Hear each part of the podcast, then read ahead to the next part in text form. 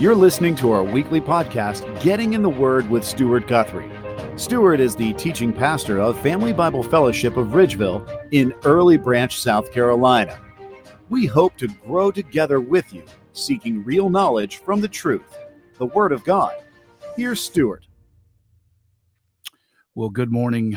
Uh, we are grateful for the opportunity to gather this morning. It's uh, always a privilege to um, open the Word of God, and we come today for a special, um, a, a, special pers- person and a special purpose. And I'm glad you're able to join us. If you're here uh, on the channel, we want to welcome you. If you're here for the first time, and uh, today, you know, the admin reached out to me this morning, and obviously last night we lost a, um, a dear patriot and a, a friend to many and a great example. And uh, we come today just to celebrate uh, that time and that remembrance. And they asked that I would come in and give a message of encouragement in these difficult days uh, for which we live. And that's my hope today is that I can encourage each one here.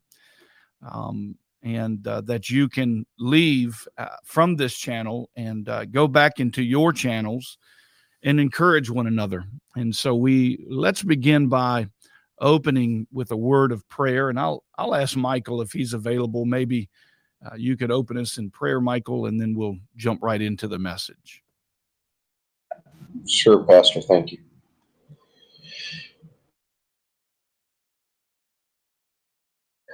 Heavenly Father, we come to you this morning with heavy hearts. Lord, we ask that in this time that that uh, your wisdom would be exactly what we need in this moment, Lord. That it would uh, be absorbed into our hearts and minds. And that as Pastor Stuart speaks your words, Lord, that he would be guided and that you would use your gentle hand to put us all at ease. For growth is painful. And Lord, you are our antidote to pain. We pray that you would help us, Lord, in the coming days, keeping us calm, reacting out of love, patience, and kindness. Lord, we praise and thank you for the blessings that we're about to receive through your word.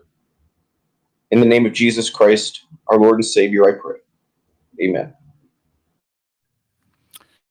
Amen. Thank you, Michael. And again, we want to welcome you this morning. And uh, if you're joining us for the first time, uh, we're grateful to have you, and we pray that today will be an encouragement. I, I would first like to uh, just for all of the friends and family express our our um, our sorrow for your loss, and uh, I know that Veronica was a very a special person in, in your life and in the lives of many, and I and I hope that through this message uh, today that that God will give you something to hold on to, that that He will give you a hope and a peace that that ultimately surpasses all understanding. And so I want us to take a, a moment and look into one of my favorite passages in all of the Bible when we lose a loved one, because I believe this passage gives us a pathway to peace. And right now, what we need is peace. Uh, there is lots of emotion stirring, lots of anger, lots of bitterness, and lots of sadness.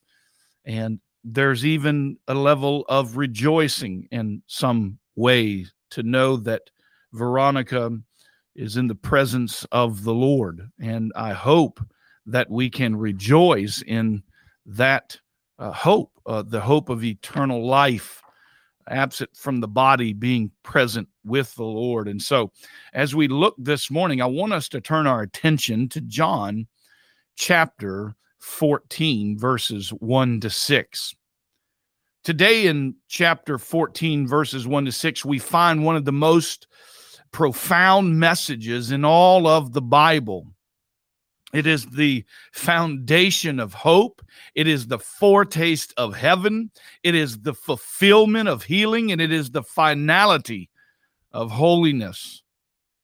But one thing that we need not forget as we gaze into the beauty of this passage, and that is its exclusivity. when it comes to heaven, there is but one way, and that is the way of Jesus Christ. First Peter chapter 2 verse 4 says that Christ was chosen by God to be the savior of the world. John 3:13 says that Jesus is the only way to have come down from heaven and return back. Hebrews 4:15 he is the only person that had ever lived the perfect human life.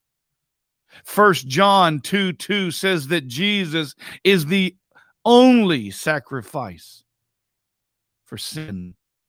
Matthew 5 17 says that Christ alone fulfilled the law and the prophets. Hebrews 2 14 and 15 claim that he is the only man to have ever conquered death. 1 Timothy 2 5 reminds us that Jesus Christ, listen, is the mediator between God and man.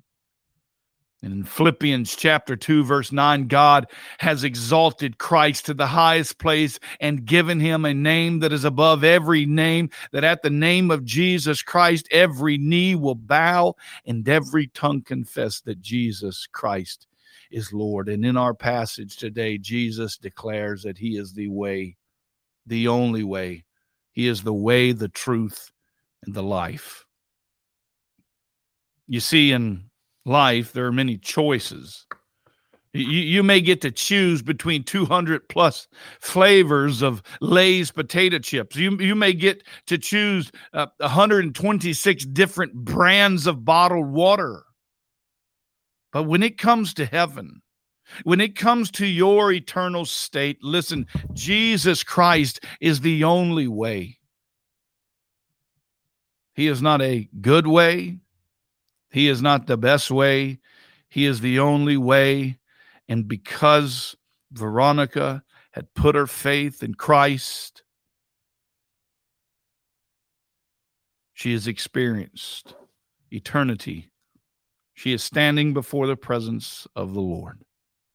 Turn with me, if you will, to your Bibles.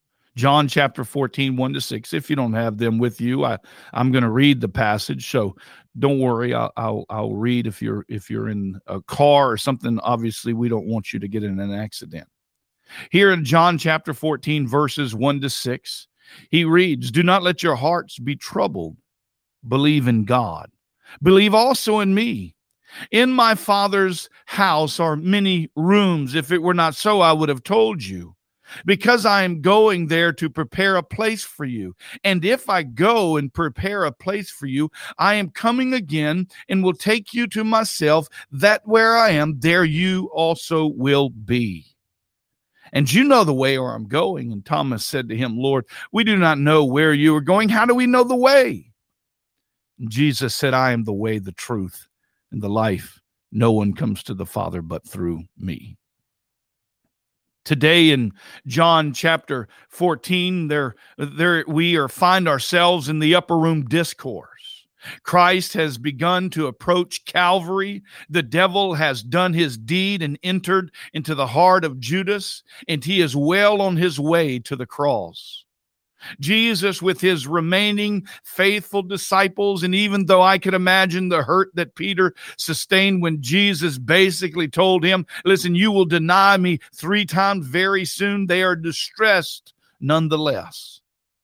He is with his disciples. He is teaching them great truths that they will need to be reminded of when he leaves this earth and he wants them to make he wants to make sure that they are well equipped and, and, and then they have no confusion as to his promises. And listen, these promises are truth that should warm your soul today, especially in light of what's happened this morning. And so Jesus here begins to encourage them with a message of comfort, a message of peace, and I believe we are living in a day when we need that same comfort and that same peace. Because of the loss of Veronica, many again are, are experiencing great pain and hurt. And I know her husband, Larry, is devastated. So we need to be in prayer for the family and the friends. And we need to cast some hope and comfort and peace and truth. We need that message that reminds us of God's goodness and encouragement, even in the face of tragedy. Now, the disciples are really not sure here in this upper room what he is talking about when Jesus says that he's going away. He's already predicted his death. He has completely made them uncomfortable and discouraged by washing their feet and serving them as a servant. And then he has announced to them that one of them is the devil and will betray him. And there he washes the feet of Judas as he peers into the eyes of the devil. I feel certain these disciples are discouraged, they're trouble hearted, they're lacking peace and understanding. There's confusion and chaos, and they're scared and they're wondering how and where is the Lord going and why can't we go?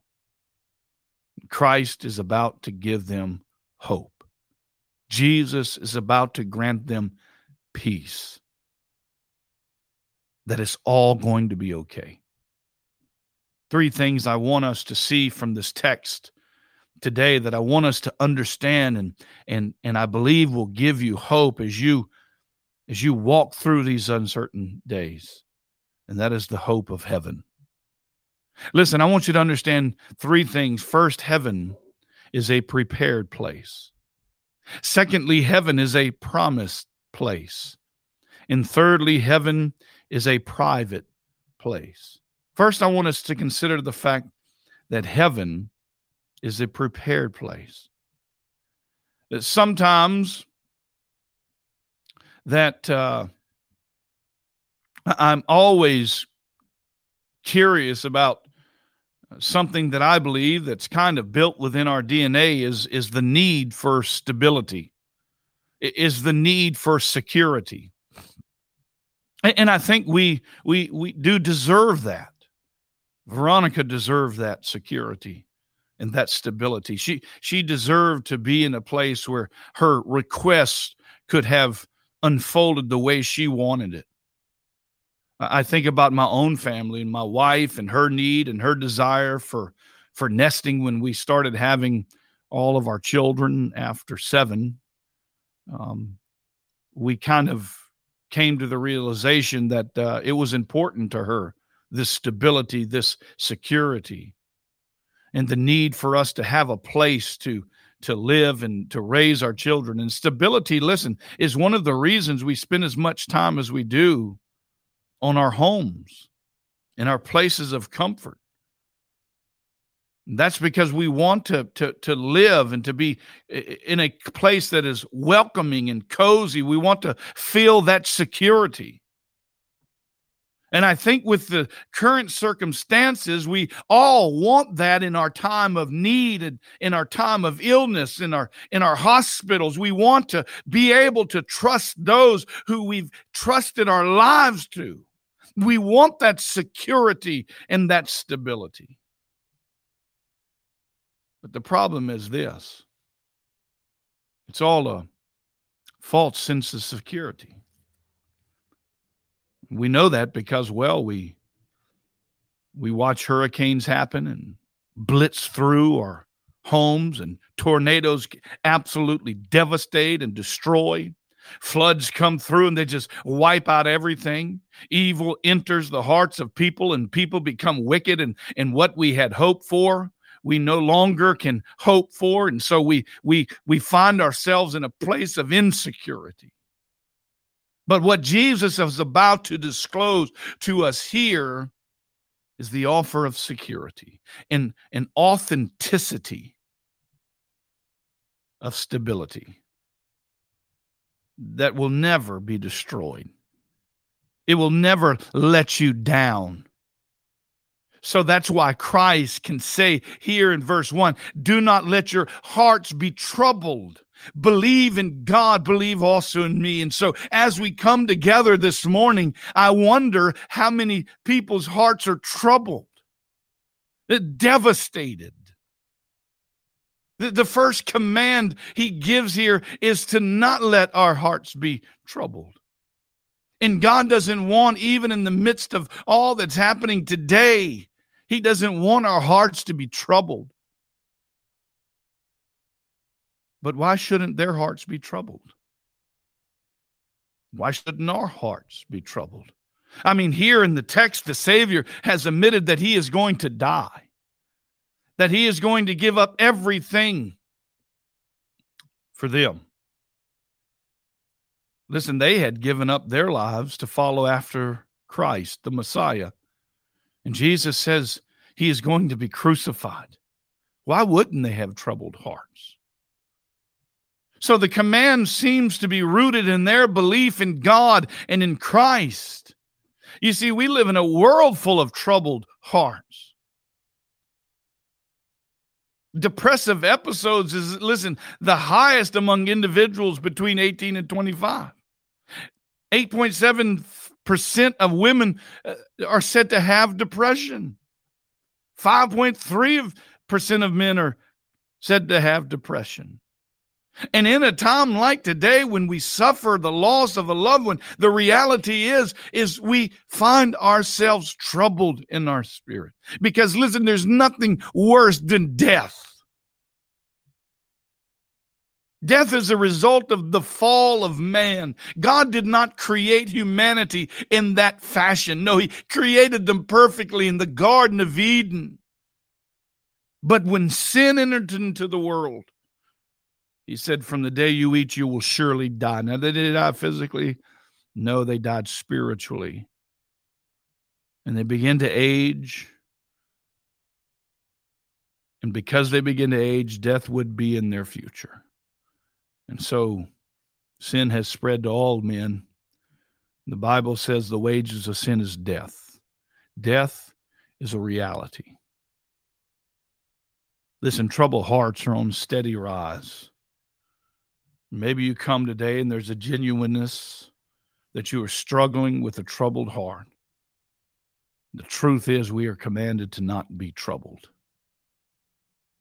But many come today discouraged, in fear, walking in worry. The Lord says, No, no, no, no, no, my child. Why? Well, because Christ has given them a twofold reason. First, he wanted these disciples to put their trust in him. What did David say when he had a troubled heart in Psalm 56 3? He says, When I am afraid, I will put my trust in you. I think we can all agree that in this life we will all experience troubles. Jesus warns us of that. But here the Lord was commanding not to do that. But because you walk in fear and your troubled souls, you are walking defeated. We don't want to walk in regular defeat, do we? We don't want to walk with regular troubled hearts, do we? Christ says no. as a child of God. We have the Spirit of God living in our souls. We are in union with Christ. And it's no longer I who lives or you who lives, but Christ who lives in us. In 2 Timothy 1 7 says, For God gave us a spirit, not of fear, but of power and love and self control. Listen, Christ is speaking to his disciples not some unbelieving Jew. And he says, Don't let your hearts be troubled. Believe in God, believe also in me. The, the first reason we should not walk around today with a troubled heart is because we walk by faith and not by sight. You see, if Veronica has put her faith in Jesus Christ, there is hope for her.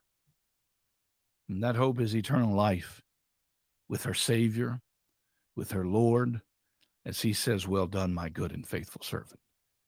Listen, Christ understands we must believe his words, and he is about to give them second reason they should not be troubled. And it would and it will should give them hope and assurance but if they fail to hold fast to the first reason that they can't believe in his words if they fail to understand that his word is truth not this man made truth that doesn't really relate to biblical truth, but I'm talking about if they don't understand that his living and active word is truth, then they cannot find comfort. And that goes for all of us today.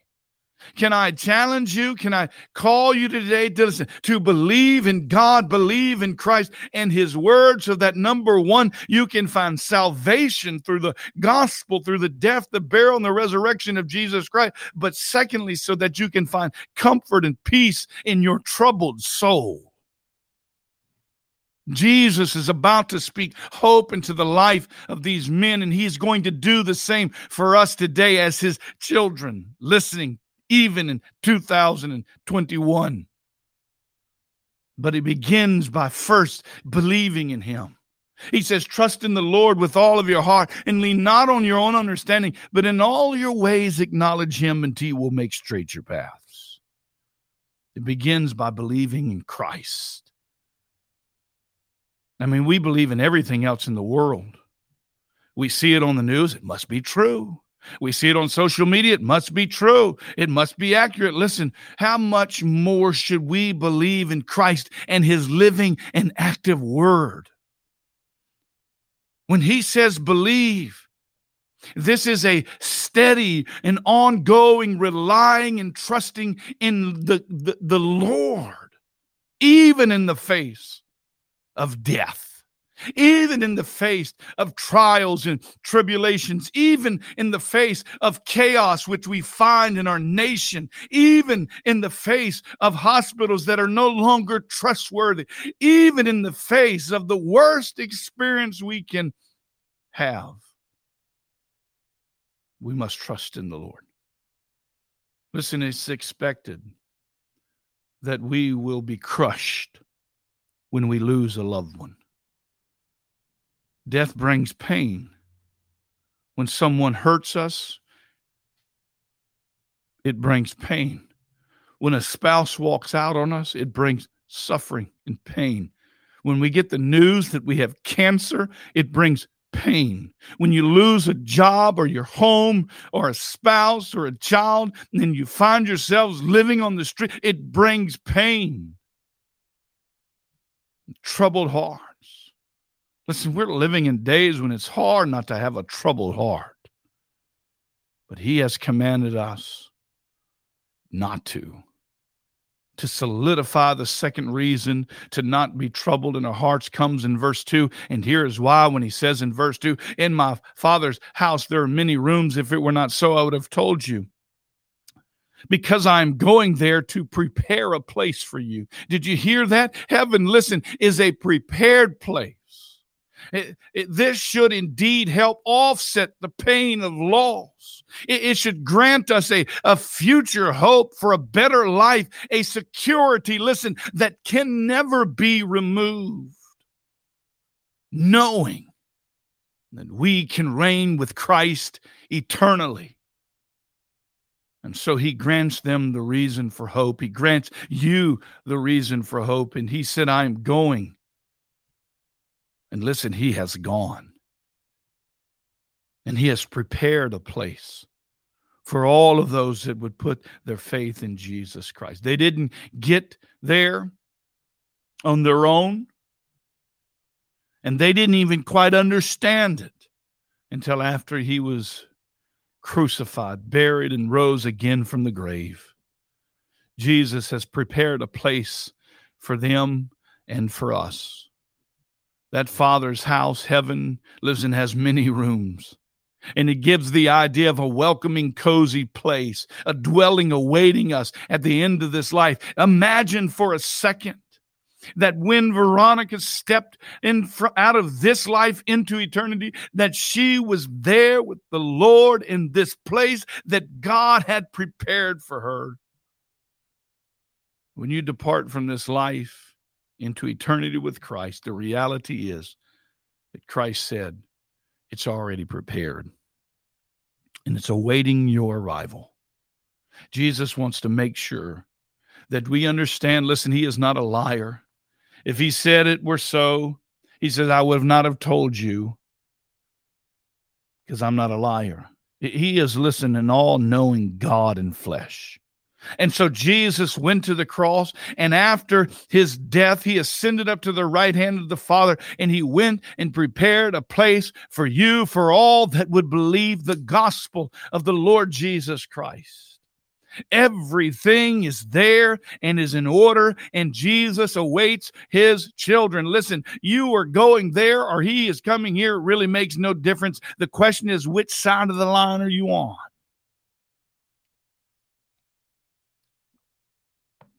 John 6 36 to 40 reminds us all that the Father gives me will come to me, and whoever comes to me I will never cast out.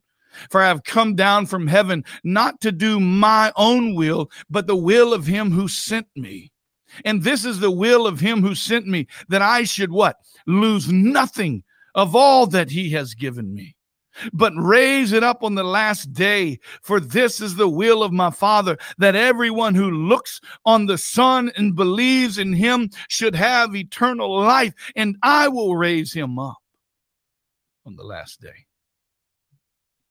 He is coming here, or we're going there. We will all step into eternity, some for heaven and some for hell. The way is broad, and many are those who enter by that gate, but the way is narrow, the path is skinny that leads to life, and few are those who enter by it. Listen, the scripture teaches too things. You either of the uh, of the devil, you're a child of Satan, John 8 44, or you are a child of God, John 1 12. Every person in the sound of my voice falls into these categories. You can't be a child of God and also be a child of Satan. We were created by God. We see that in 1 Corinthians 8, 6, and in Romans 11, 36, and in Colossians 1, 16. But we are not all children of God. Psalm 51 reminds us, 5, verse 5, that in our mother's womb we were born into iniquity. Perhaps no better verse of Scripture makes this point than John 1, 12 to 13 when he says, But to all who did receive him, Jesus, who believed in his name, he gave the right to become children of God, who were born not of blood, nor the will of flesh, nor the will of man, but rather of God.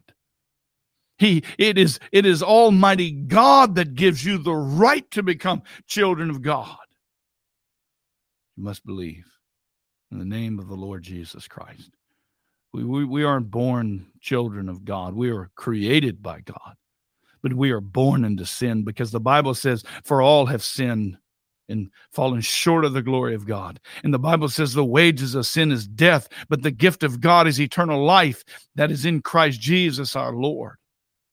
It's regeneration. It's being made alive. It's being given new life that makes one a child of God. Sin ruins us. Sin is an archery term. In the Greek, it's called hamartia. The, the objective of the archer is to shoot the bow, shoot the arrow, and hit the bullseye. Sin simply means miss the mark. You haven't been perfect. You've missed the mark. No one's been perfect. There was only one perfect, one able, and it is the Lord Jesus Christ.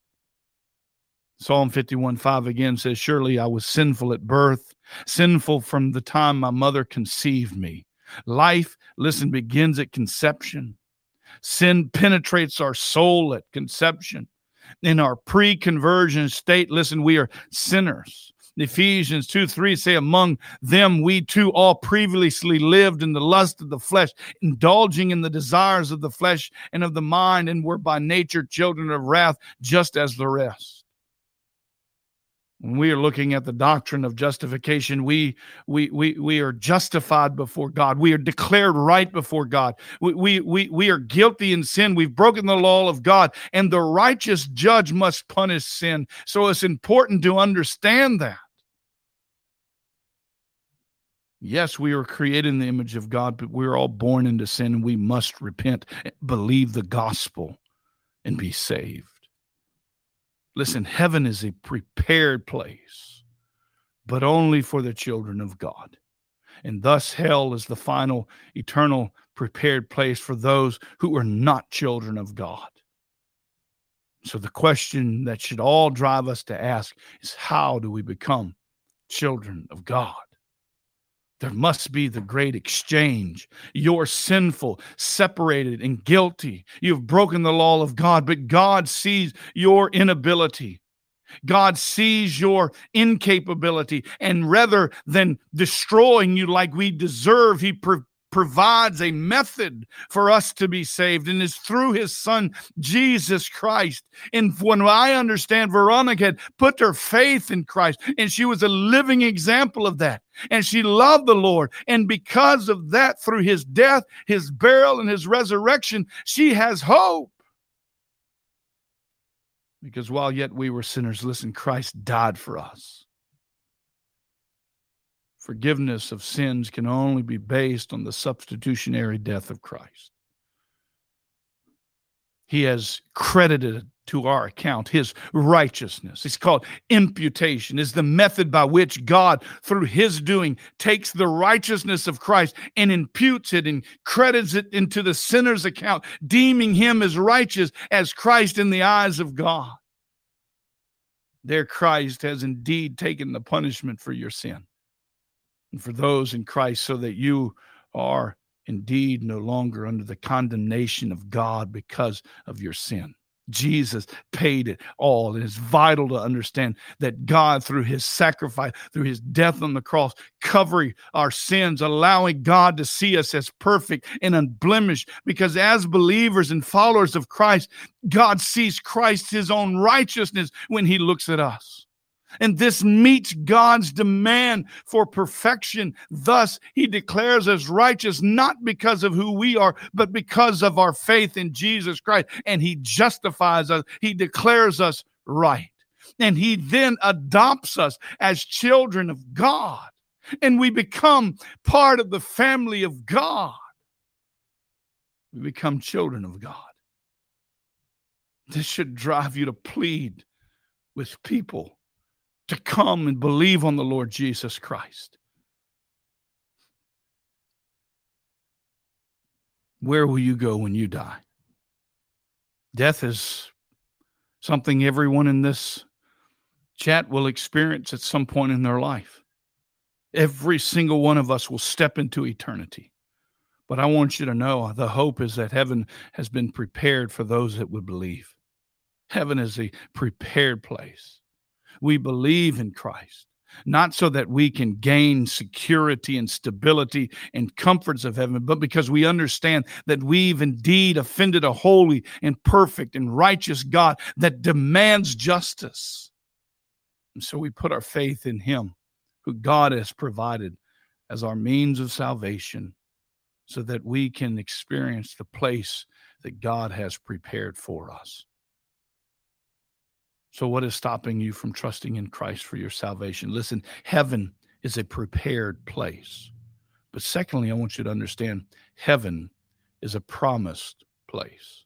Notice the promise he makes here are to the children of God. He says, If I go and prepare a place, I will come again and receive you to myself, that where I am, there you may be also. Th- this is a promise. Jesus has just said that if I go, I will come, I will return, and I will come back for you. Listen, at the second coming of Christ, Matthew reminds us that the angels gather the elect in Matthew 24 30 to 31. But here Jesus promises that he will come personally in the second coming we are told that saints will come with Christ. There is a great theological truth here. And for one of the reasons we hold uh, uh to the pre tribulation rapture, Christ has promised that he will return in order to take his disciples up to heaven and not bring judgment. This is promised. This promise of going to our dwelling places in heaven is never fulfilled with a post tribulation rapture situation. In that scenario, the saints join him in the air and then immediately are escorted down to the Mount of Olives. But the rapture beforehand, in which the saints will go to heaven in their dwelling places, fulfills the promise of John 14. There is hope here.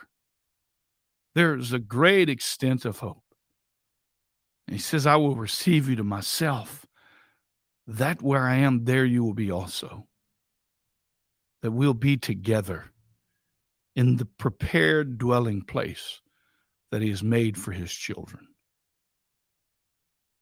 There's no judgment here in this promise yet. There, there isn't the establishment of His kingdom at this point. Listen, heaven is a prepared place to those in Christ. You can experience it with the Lord if you will put your trust in Him. This prepared and promised place will be amazing. The Bible teaches that after passing from this life, those who are in Christ will be going to be with the Lord in this promised place that has been prepared for us, which is heaven. Listen, heaven is a great and wonderful place. It's much better place than we are here today. We we mourn over the loss of Veronica, but we ought to be deep down inside jealous because she is in the perfect place. Heaven, listens a real place. It's not a state of mind or state of non existence. No, we see that in Revelation 4 1 to 3 and Colossians 3 1 and 2. Listen, he- heaven's a holy place. Psalm 20, verse 6 reminds us Now I know that the Lord saves his anointed. He will answer him from his holy hill with the saving strength of his right hand. Listen, heaven is a joyful place. Luke 15, 7 and 10. There is joy among the, the angels over one sinner that repents. Heaven is a peaceful place. When we were reminded in Revelation 21, 4 there will be no more death, neither sorrow nor crying, neither shall there be any more pain, for the former things have passed away. There is no sin, and there is no effect of sin. The greatest news is that Jesus Christ promises that he will return to gather us up. This should cause you to rejoice for those that remain. But if you are not in Christ, should cause your struggle in your soul. His promises will stand. His word is truth. He does not lie. He is honest. And he has promised you and me there is a greater reality, and it will come to pass. Listen, heaven is a prepared place, it's a promised place. But lastly, I want you to see that heaven is a private place. Jesus comes out and tells them, these disciples, that I'm going to prepare a place and I will come again and to you guys. And and and he reminds them in verse 4, he says, And you know the where I'm going, and old doubting Thomas. In verse 5, as always, doubting says to him, Lord, we do not know the, where you are going. How do we know the way? There is confusion, there's doubt as to what Jesus has said at this time, there seems to be some inability to grasp this grand truth that Jesus offers them. I mean, his disciples saw the Messiah as the conquering king deep down inside of their hearts. They truly believed that he was their Messiah. They believed that he would be the one that would free them from Roman oppression. They believed that Jesus would restore Israel's sovereignty and glory and extend it over into the world. And the concept of a dying Messiah, listen, had no place in their theology. And so what he said didn't make sense. It didn't line up with their traditions and their beliefs. Listen, just because they believed in that didn't make it true. It actually made them wrong. They had stinking thinking. And there's a lot of stinking thinking going on in our world today where we think for one second that we can bring heaven to earth and that we can have a, a, a Joel Osteenian theology that says you can have your best life now. If you think this is your best life now, you have no hope for a future hope, which is heaven, which Veronica is experiencing today. They didn't understand they didn't know the way. How do, how do we know the way? Jesus patiently declares the amazing truth to them. And he, and he completely sends the postmodern world into a frenzy in his next statement when he said to them, I am the way, the truth, and the life. No one comes to the Father but through me. And you know the way Guys, it's me. Christ. I am the way, he says. Jesus is the road that leads to God. The Greek phrase there, odos, is in the singular, not the plural. Christ makes his way exclusive, he makes his way private.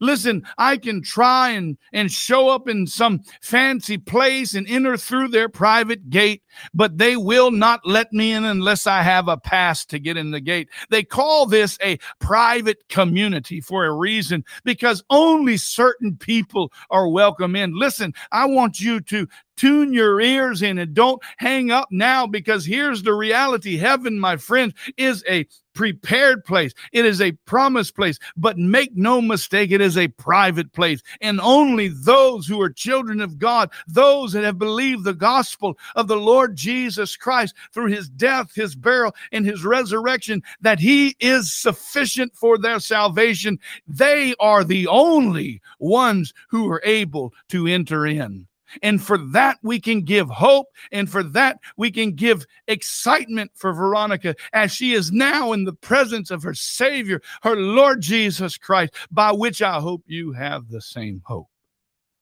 It's a private place.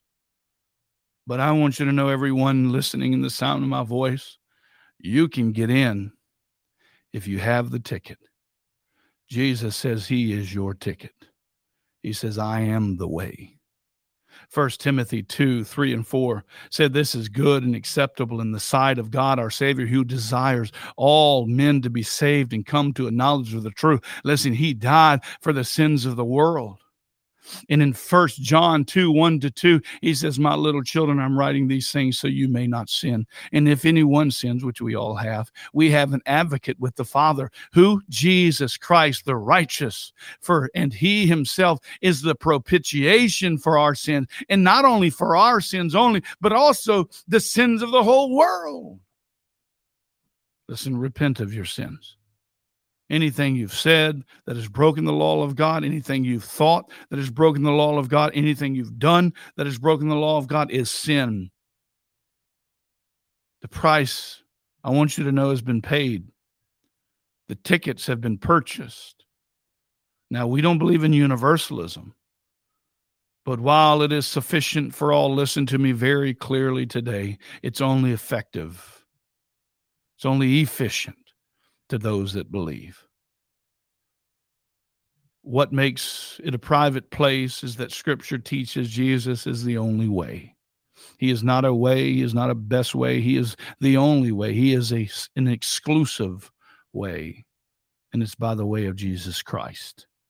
Acts 4:12 reminds us there is salvation in no one else. For there is no other name under heaven given among men by which we must be saved. Listen to me, death is hard.